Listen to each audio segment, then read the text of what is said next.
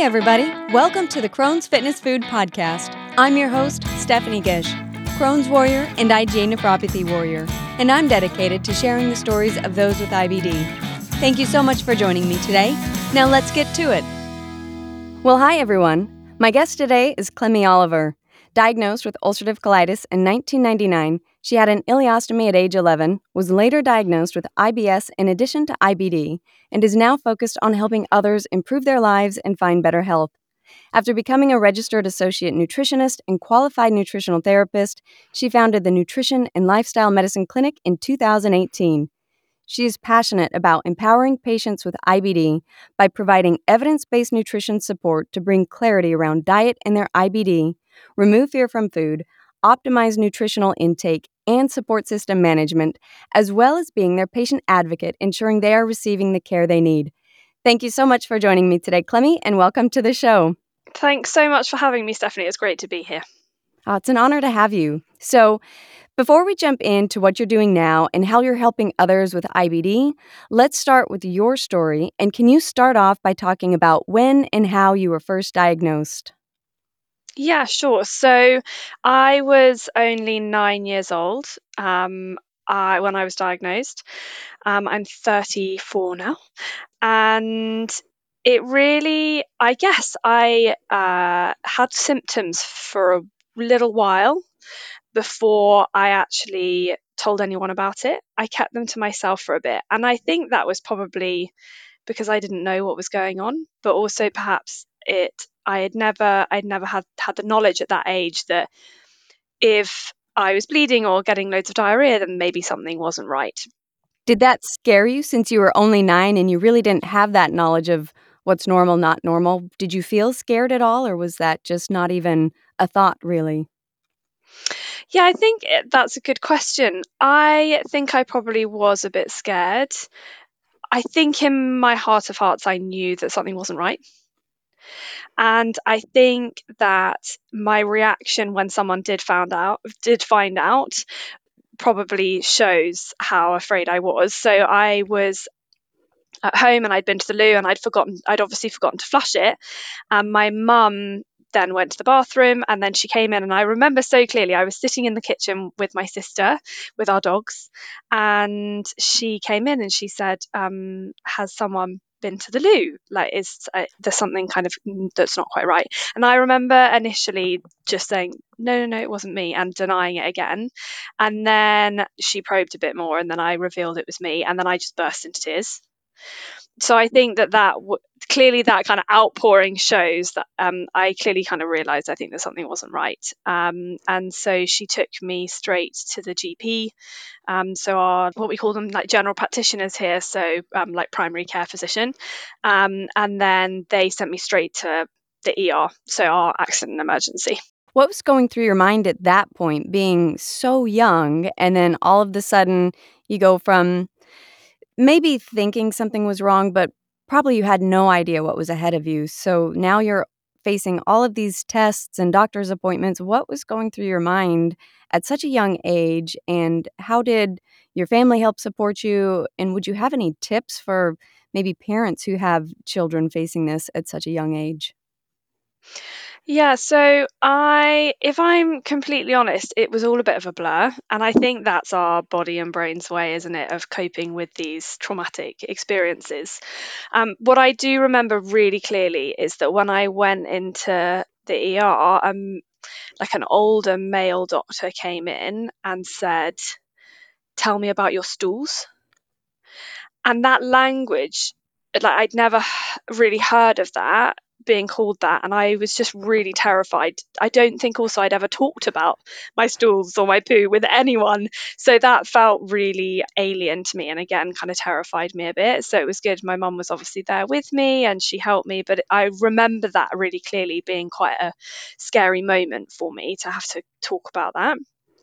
But in terms of kind of, you asked the question there about how parents can be supportive. I think it's, I guess, first of all, it's about making the subject of poo not a taboo and really just making that part of kind of a normal conversation at home so that your child feels that they can talk to you about if something's not right or something doesn't feel right.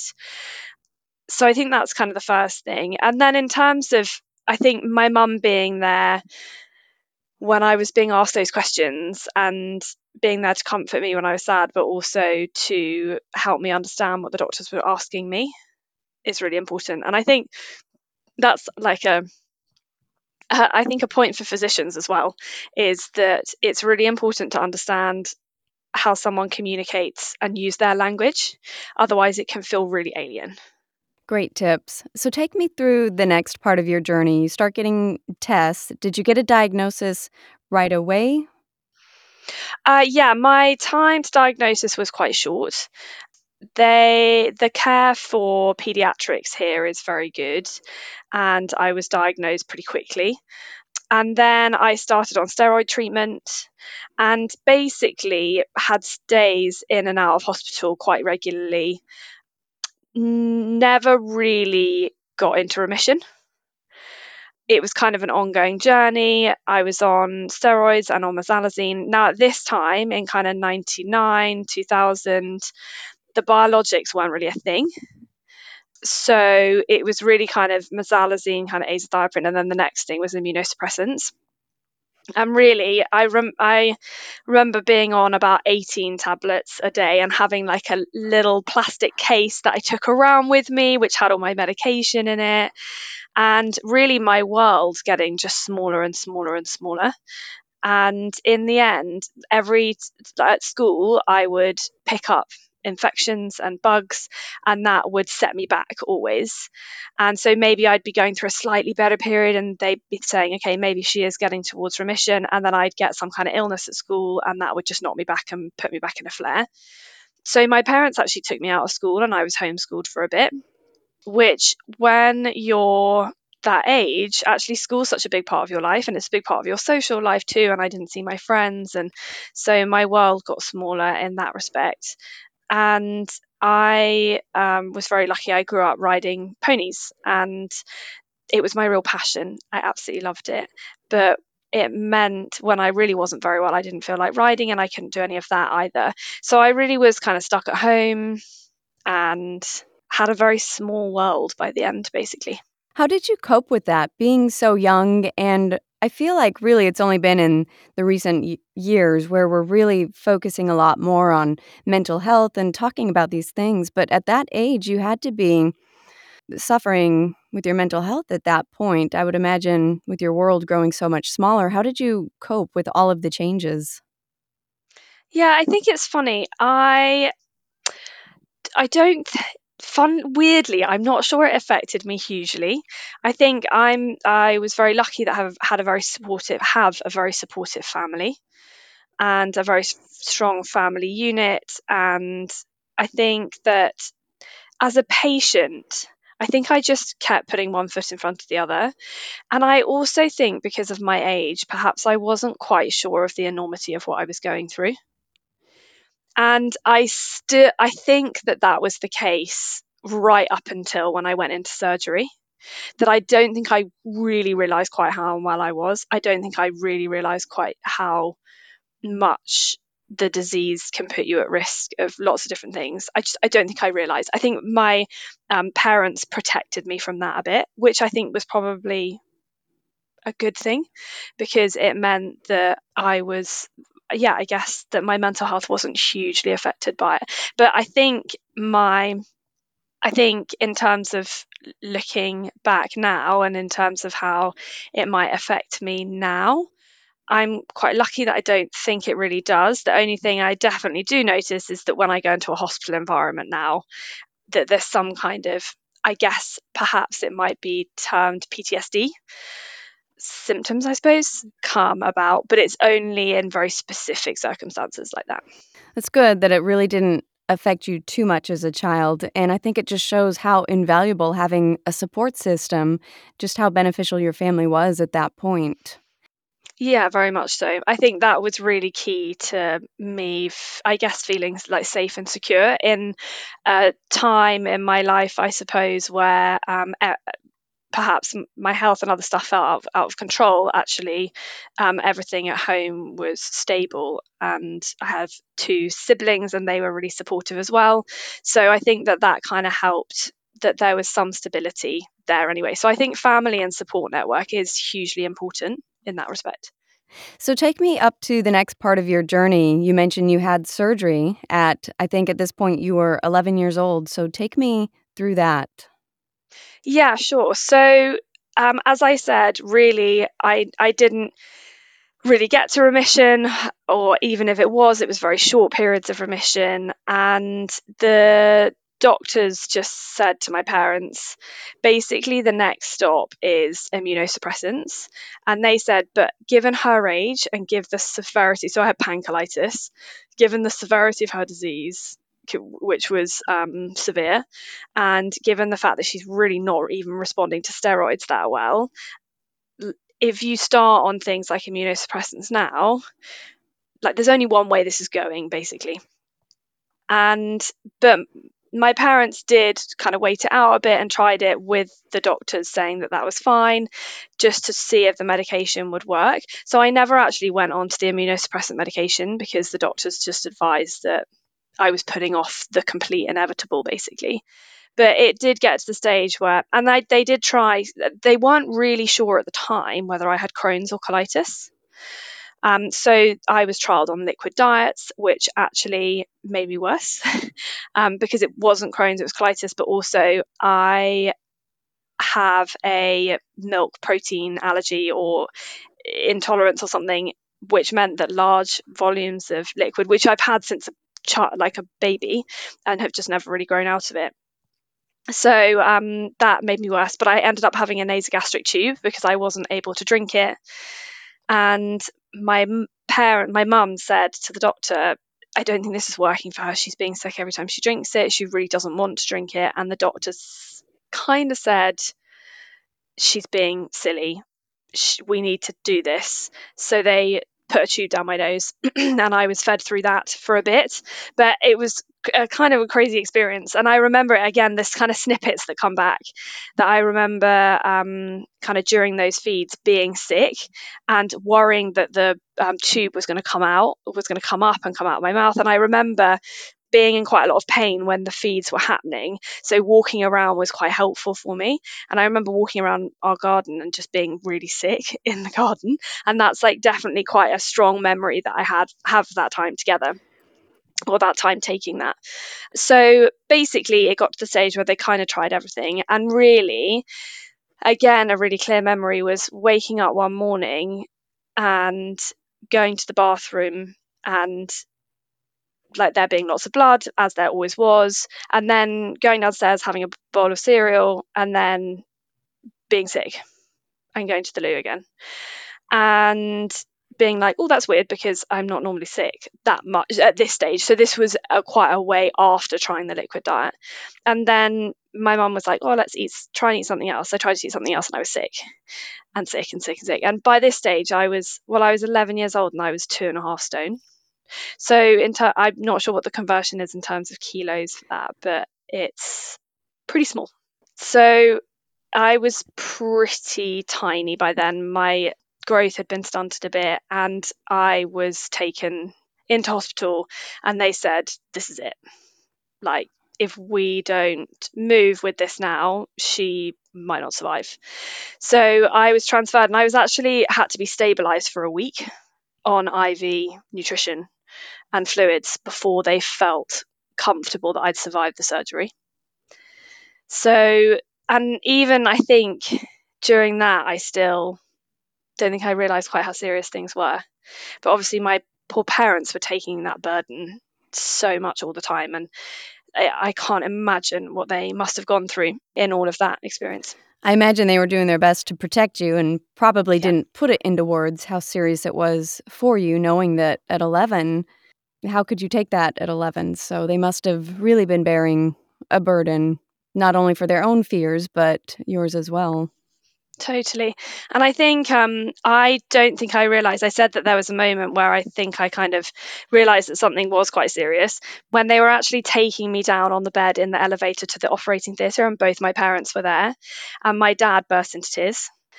And I was like, Why are you crying? Why are you crying? And he just couldn't hold in. And then I started panicking. And my mum was like, get away get away like don't don't show your emotions or whatever not that it was a bad thing but at the mo in that moment i remember being like oh my gosh this is quite serious and then that was quite i was quite panicky then going into the surgery because i suddenly was like here's my dad who had been like strong and everything like that and then being in tears and me suddenly realizing oh my gosh why is he crying? It, this must be serious if he's crying.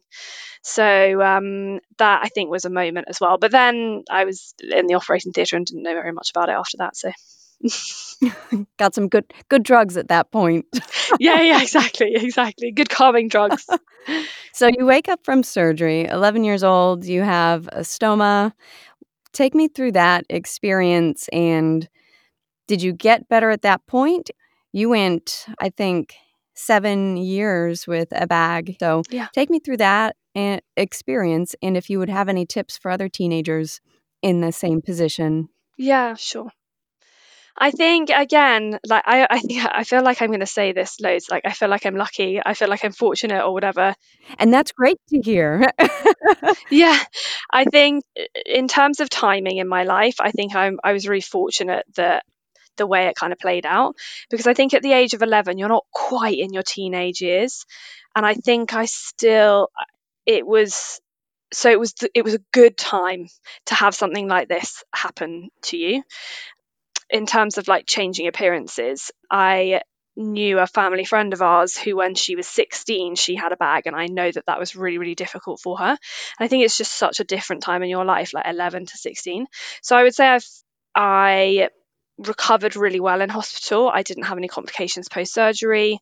I the um, hospital were amazing, and my mum was amazing actually in terms of saying like, you have to learn to look after this by yourself because I I know lots of people at that age maybe had their mums change their or parents or someone else or carers change their bags for them um, but actually, they said the more you can get used to doing it yourself and the more you can do it yourself, the more independence you're going to have going forwards. So that was so good that they said that right from the beginning. And it just meant that I was able to just look after myself, which was really helpful.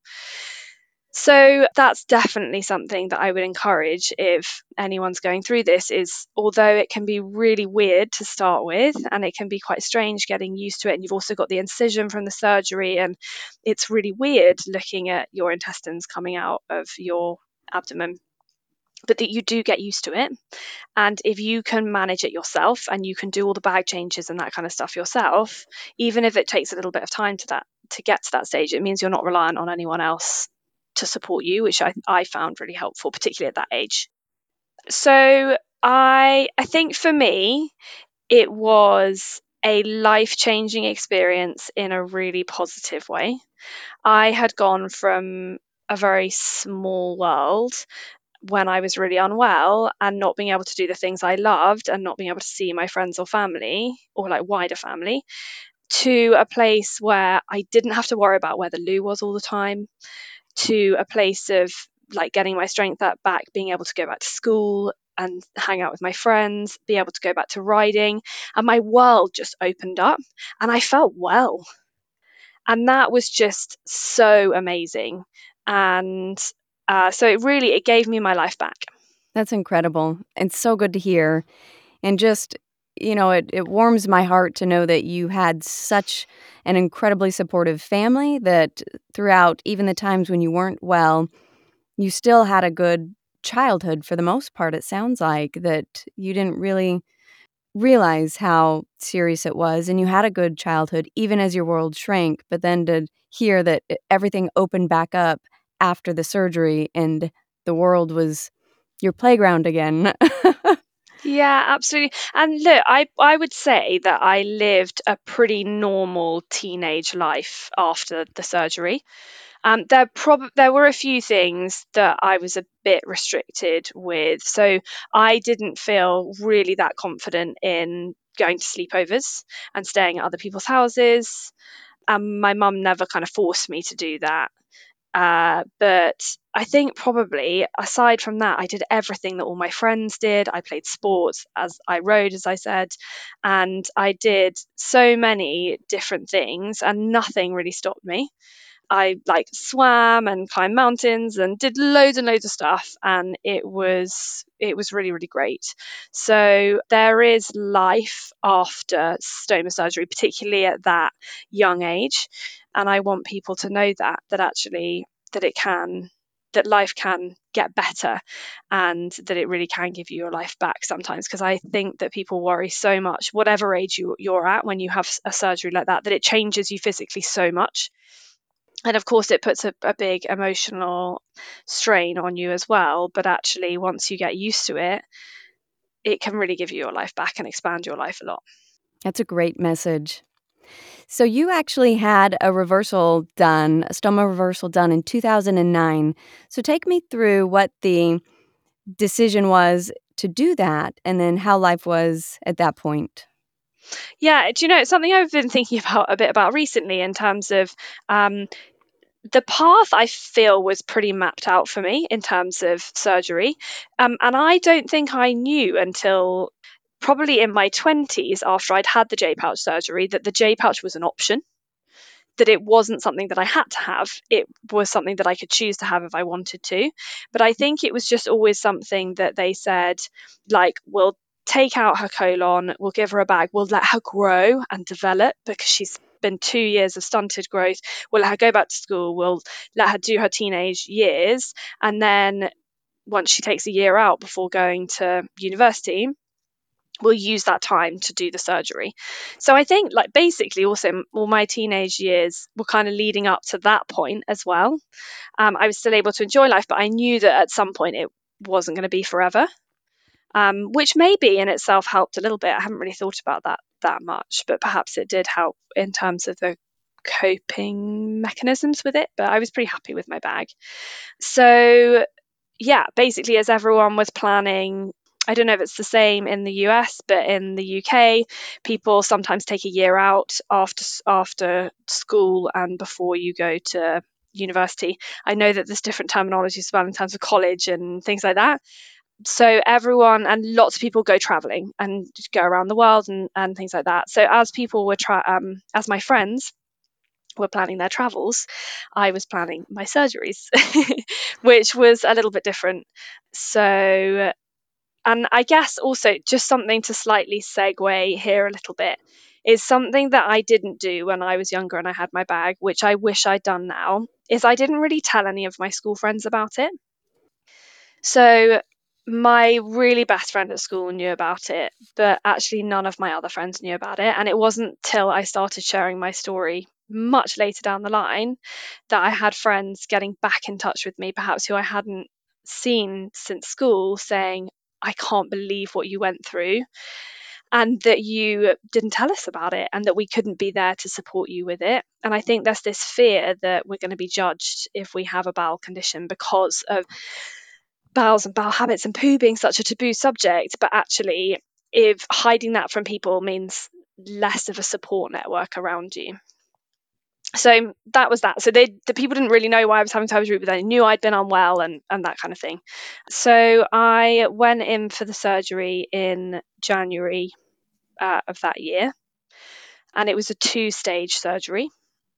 Um, and and it was I would say it was quite tough. I'd gone from being very very unwell for two years to being really well for seven years, and also like really independent and everything. And then I think my biggest regret's probably a strong word, but my biggest piece of advice I think probably, which I learned the hard way, um, was I didn't mentally prepare myself for the reversal surgery. I think it was probably something to do with my age. I was just getting on with life and enjoying it. And I remember two days before the surgery, my mum said, I know that you're physically really well, but have you like mentally prepared yourself for the surgery? And I remember being like, oh, I don't know what you're talking about, mum. of course I'm going to be fine. Um, but actually, she was absolutely right. I hadn't really thought about it at all. And also hadn't really thought about how I'd feel. And I think it really, for me, the struggle was going from being so, so well to being to feeling quite unwell again as in just that post surgery and the pain and and that kind of stuff that all comes with surgery naturally.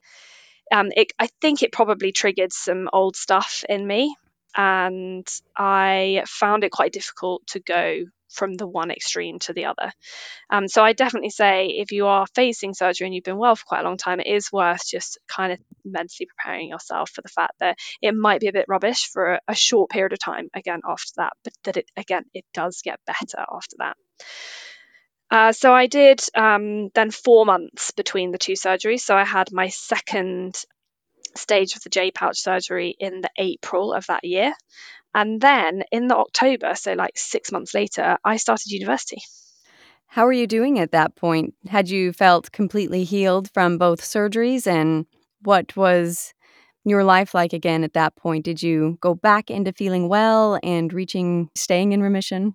Yeah, so I um, struggled recovering from the first surgery, which is why they left a slightly longer gap because they were going to do it a bit sooner. But the second surgery I recovered really, really well from, and my J pouch settled down really nicely.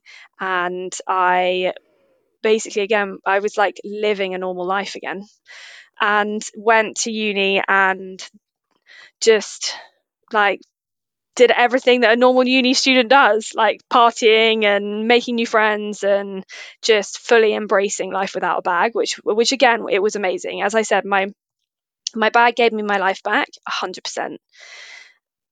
But there was something, there was like a, a an extra freedom, I guess, not having it. And has it stayed that way since in the years following? Yeah, so I um again I think I've been pretty fortunate that my journey with my pouch in comparison to some other people, has been a good one. I did get quite unwell in my end of my first year at uni, maybe kind of towards the second year, um, where I got, I think probably what was like the norovirus, a like a gastroenteritis quite badly.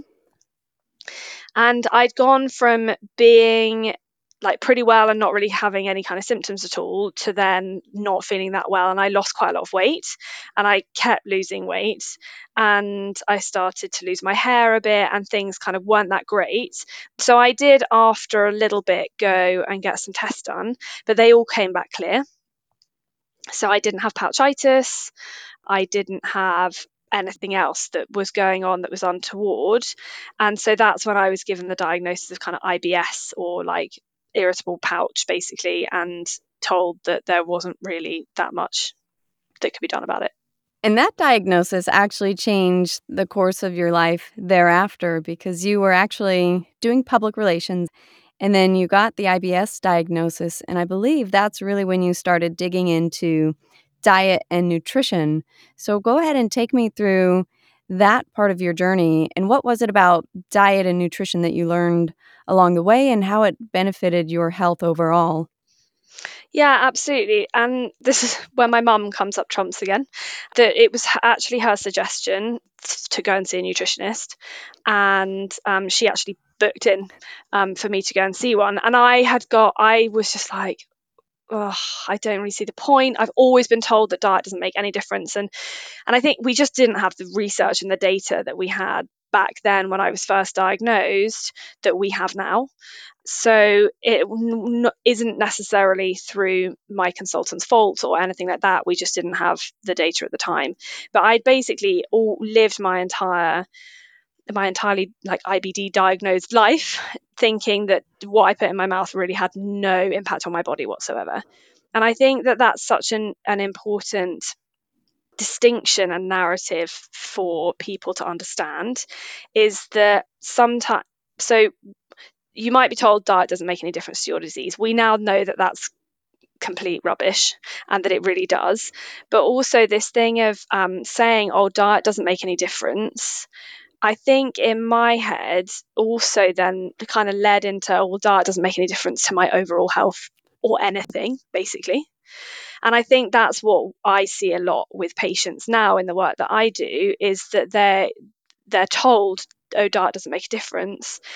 But in that vein they're also kind of accepting that diet really doesn't make a difference overall and isn't really important.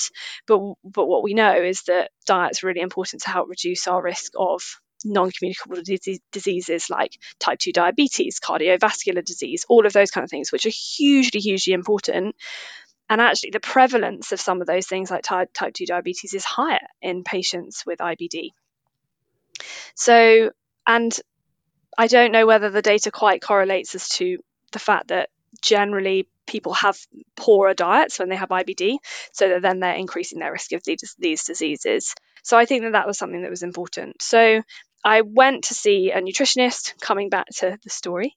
Um, sorry, I segued away a bit there. But um, I went not expecting anything, basically because of what I'd been told by um, my consultant. And I made some dietary changes off the back of talking to the nutritionist. And within two weeks, I felt better than I'd felt in really quite a long time, probably years.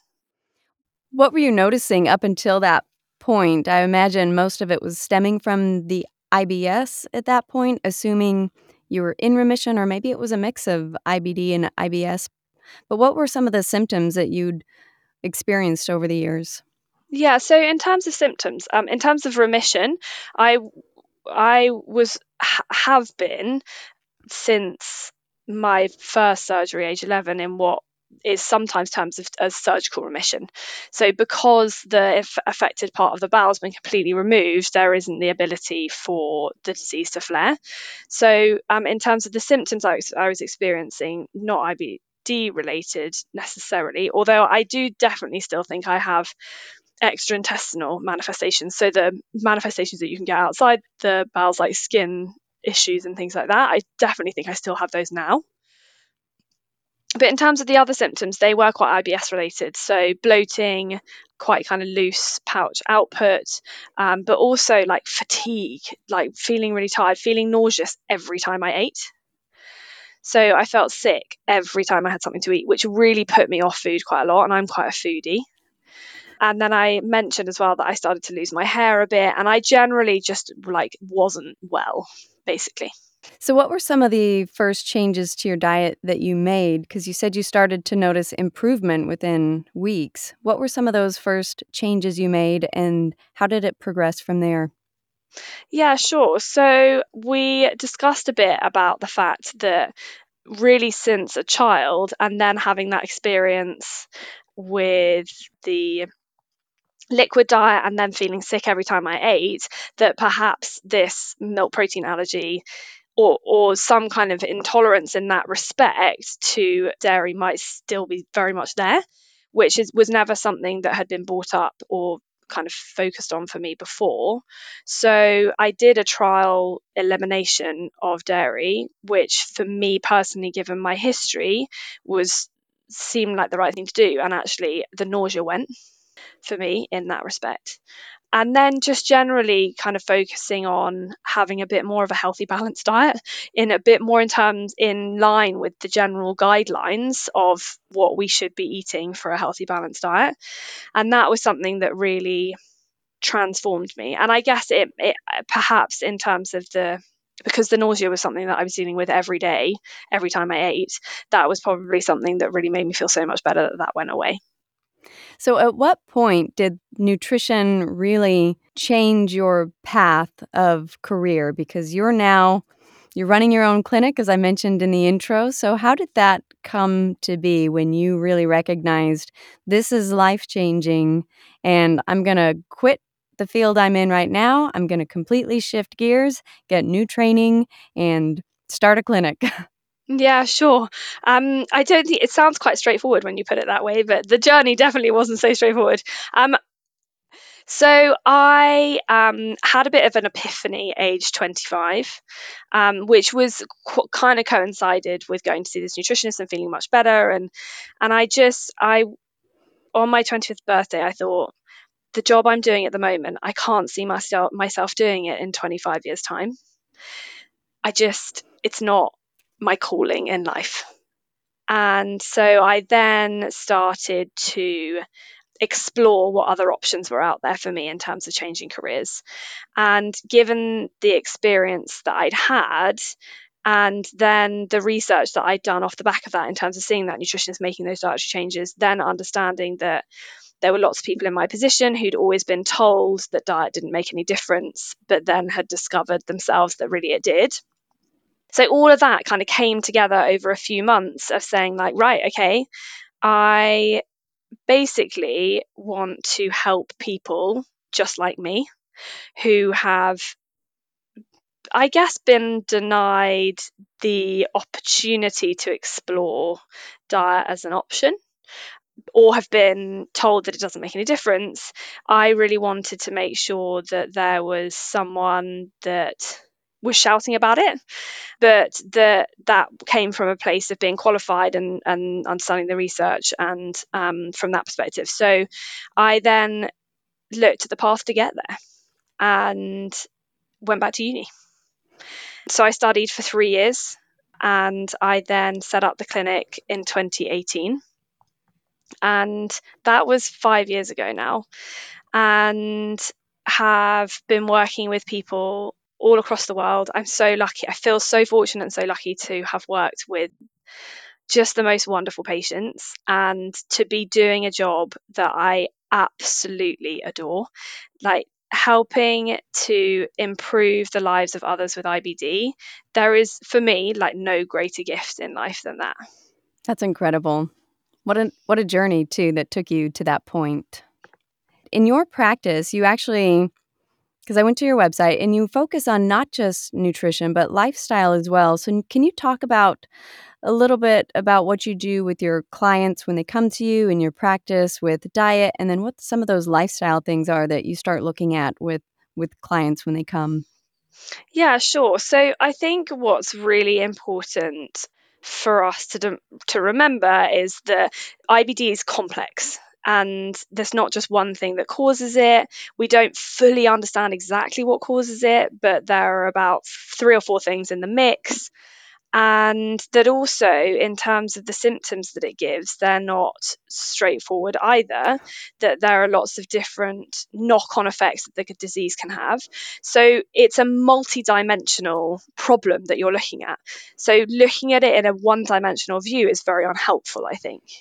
So actually taking that more holistic view is something that's really important so I would always be looking and working alongside a patient's medical team. So I'm not qualified to do anything medically, but I am able to get the patient to ask the right questions of their medical team if we think something's not working so well with their medication or maybe they've kind of slipped under the radar and they haven't had follow-up tests or anything that they um, are meant to have had and they're still getting symptoms, it's then we talk together. So I'm quite a patient advocate as well as so I do the nutrition side of things, the lifestyle side of things, and then kind of like a it's not really part of the service, but it kind of is, is the patient advocacy thing.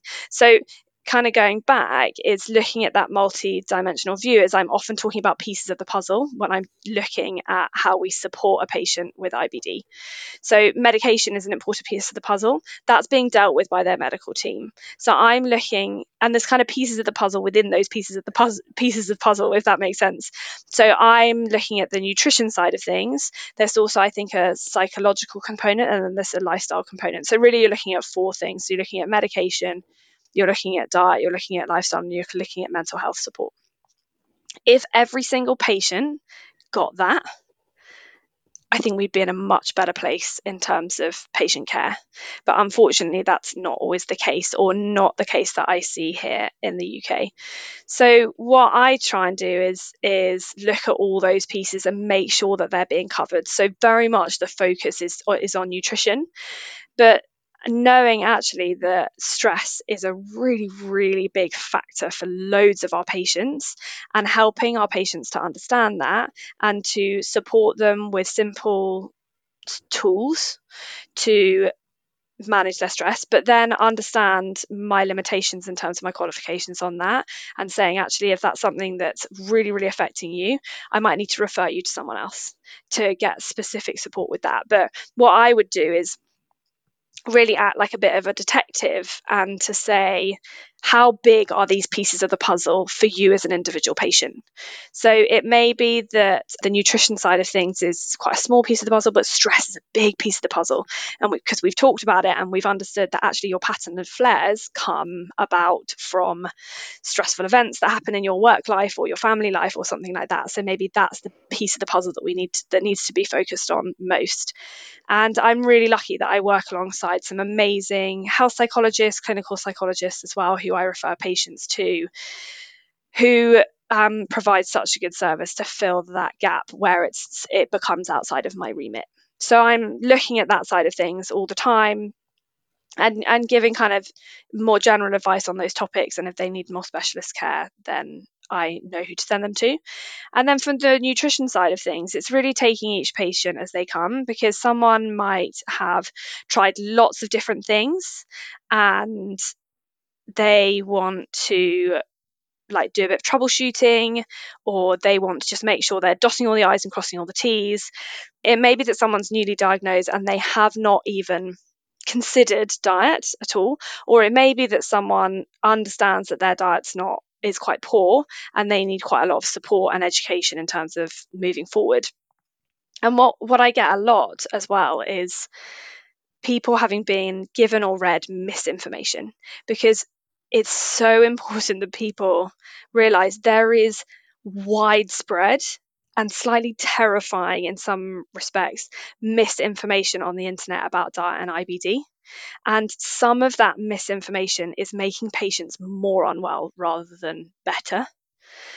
So I spend a lot of time unpacking what people have done and what people understand about diet and their IBD. So maybe someone's been excluding a food for a really long time, but they really don't need to. So I'm also always taking like a holistic view at nutrition as well. So I'm looking at food related quality of life as well. So, quality of life specifically around food and food choices, which we know is very poor in patients with IBD which makes sense, doesn't it? If we eat foods and they make us not feel very well, then our quality of life around that's going to be bad.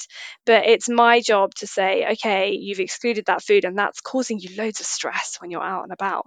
But actually, do you need to exclude that food or not?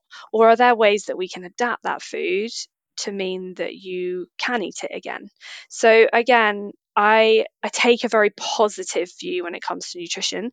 It's I'm often more often than not adding things in to my patient's diet rather than taking them out, which is a lovely position to be in. And my patients are often, often very grateful for that. So that's good.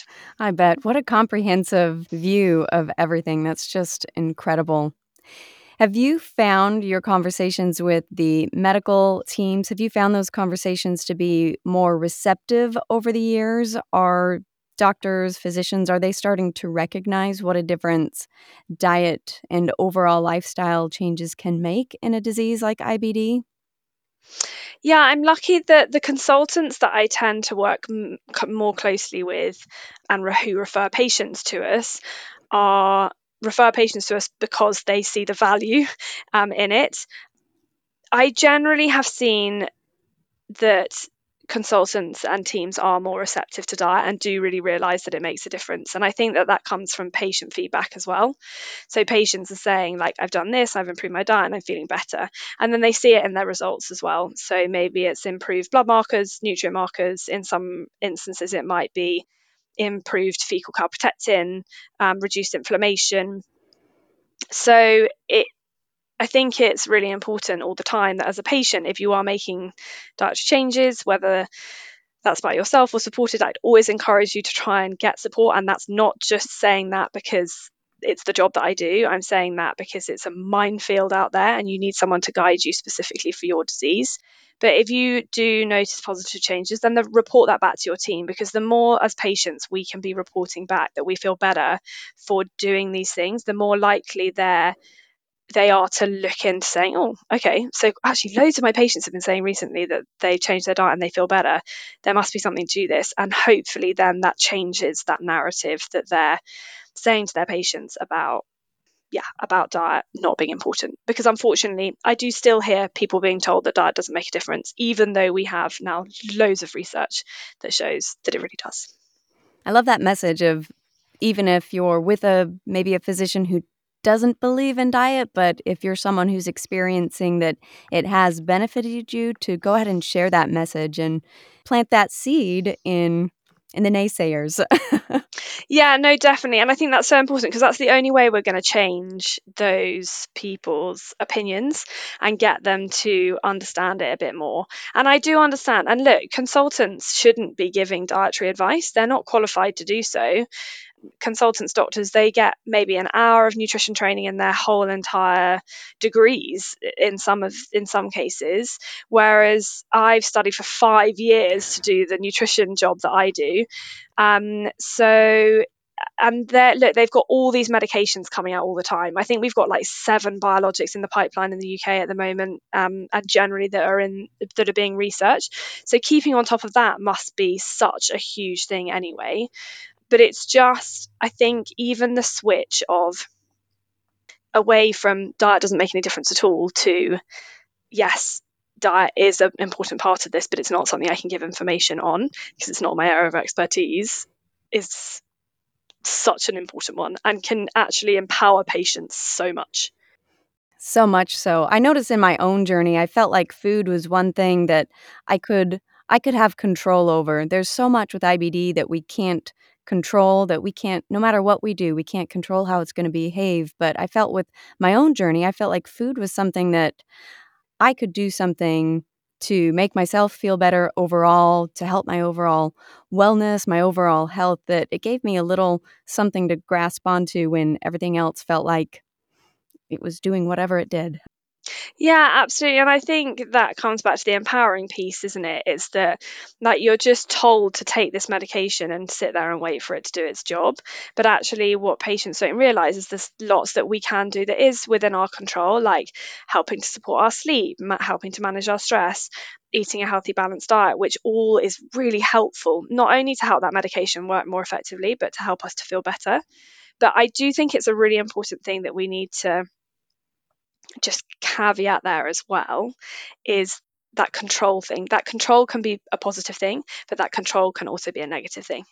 And that we see the prevalence of disordered eating and eating disorders being much higher in people with IBD than they are in the general population which is again why I would always encourage, if you're able to, is to get a referral to see a dietitian or nutritionist or to seek one out yourself privately to guide you through this so that you don't go down a hole of that kind of disordered eating, eating disorder kind of rabbit hole because that's not good for us in that respect. So I think absolutely right is it's really empowering and it's great to have something that is is within your control, but there's a fine line, I would say. I agree and very great advice. So, you mentioned earlier on that you regretted not talking more about your your surgery and your bag when you were a child. What was it and when did you finally decide to start sharing more openly about your story and start talking more? What finally compelled you to do that? I it was when I set up my business basically. And when I started sharing that story, I realized how empowering it was for other people. Um, and that's what really spurred me on to talk about it. And what I realize now, and I guess also like social media wasn't around when I was di- first diagnosed, and the internet wasn't really around that much either, which seems kind of crazy now and makes me feel quite old. so, uh, yeah, I think it was sharing my story to help empower others to get the help and support that they need. That was something that. Um, and now I'll like talk to anyone who'll listen. Basically, you can't shut me up about it. Which is okay. We need more voices. We need more people telling their stories and and sharing what they're going through. Yeah, definitely. I think it's so. Uh, it's I really very rarely met anyone before starting this work. I really rarely met anyone else who had IBD um, and had gone through the same thing. So I never had any of that kind of shared experience But it's amazing now when, and it's again why a lot of patients come to us, is that you connect almost instantly on a much deeper level with someone else with IBD than you do with anyone else, just because there's, there's that like unsaid, shared understanding between you two. And that's why patients say they come to us. So I, there's um, in terms of my business, there's three of us that work in the business. There's myself, and I have a lovely dietitian who works with me who also has IBD and has been through a pretty similar journey to me. And that was a really important thing when I expanded the business to get someone else who had that lived experience as well, because it's the feedback that we get from our patients is that basically like we get it and we get how the roller coaster the ups and downs how great it can be, but how terrible it can be. And when my patients are explaining their symptoms, they know that I really understand it. So I think that that's, yeah, that's, it's important to share. So, as we get ready to wrap up, what would be the final message or biggest piece of advice that you would like to share with listeners? Diet matters in IBD. I think it's really as simple as that. I mean, I'm sure there's plenty, there's a whole list of other tips and things like that that I could give, but I think that's really is my main message generally is if you've been told that diet doesn't make a difference, then you've been falsely informed. It really does make a difference. So do explore it. If not, if it and some people find that actually diet doesn't have a huge impact on their disease. We know that it can really help in terms of managing symptoms so it might make you feel better just on a daily basis. What's really important is that diet is not a cure and diet and, and medication are not mutually exclusive. So i very rarely work with patients well i don't work with any patients who've refused medical treatment and I generally 99.9% of our patients are on some form of medication, and the dietary support that we're doing is actually alongside those medications to improve quality of life even more on top of the medications that they're taking. So, do explore it as an option for you alongside your medications because you never know, it could. And I see it all the time with our patients in clinic. It can be the difference between existing and thriving. And that's a huge difference. What a great message. So, if people want to learn more about you, your practice, where can they find you online? Yeah, sure. So my uh, Instagram is probably where I'm most active. In terms of, I'm not very good with things like TikTok and stuff like that because I manage all my social media and, and the business and stuff myself, basically. Um, I only have a certain amount of time. So Instagram is the best place. And also, that's where I share lots of free content and information. So I'm often breaking down recent research papers that have been published into more layman's terms and how that impacts patients, but also sharing information and advice um, for free with patients so they know that they have a place that they can go to for evidence based nutrition. Because again, there's lots of misinformation and lots of people sharing nutrition advice online, which is incorrect. So the handle for that is at Clemmie Oliver Nutrition on Instagram. And I also um, have lots of blogs on my website. So nalmclinic.com, N A L M clinic.com. There's a backlog of loads of different blogs on there, and I'm often updating them as well. And again, that's lots of um, like free content and free information. And if anyone is interested in getting that support, the information about how to do that is on our website as well. So, yeah, they can see the services that we offer and how we can support patients. And you can work with patients worldwide, correct? I can. I can work with patients all over the place. So I have patients in America, Australia, in Europe, all over the place. So, yes, we work with patients internationally. Fantastic. I will put all of the links in the show notes so that people can find those and find you easily.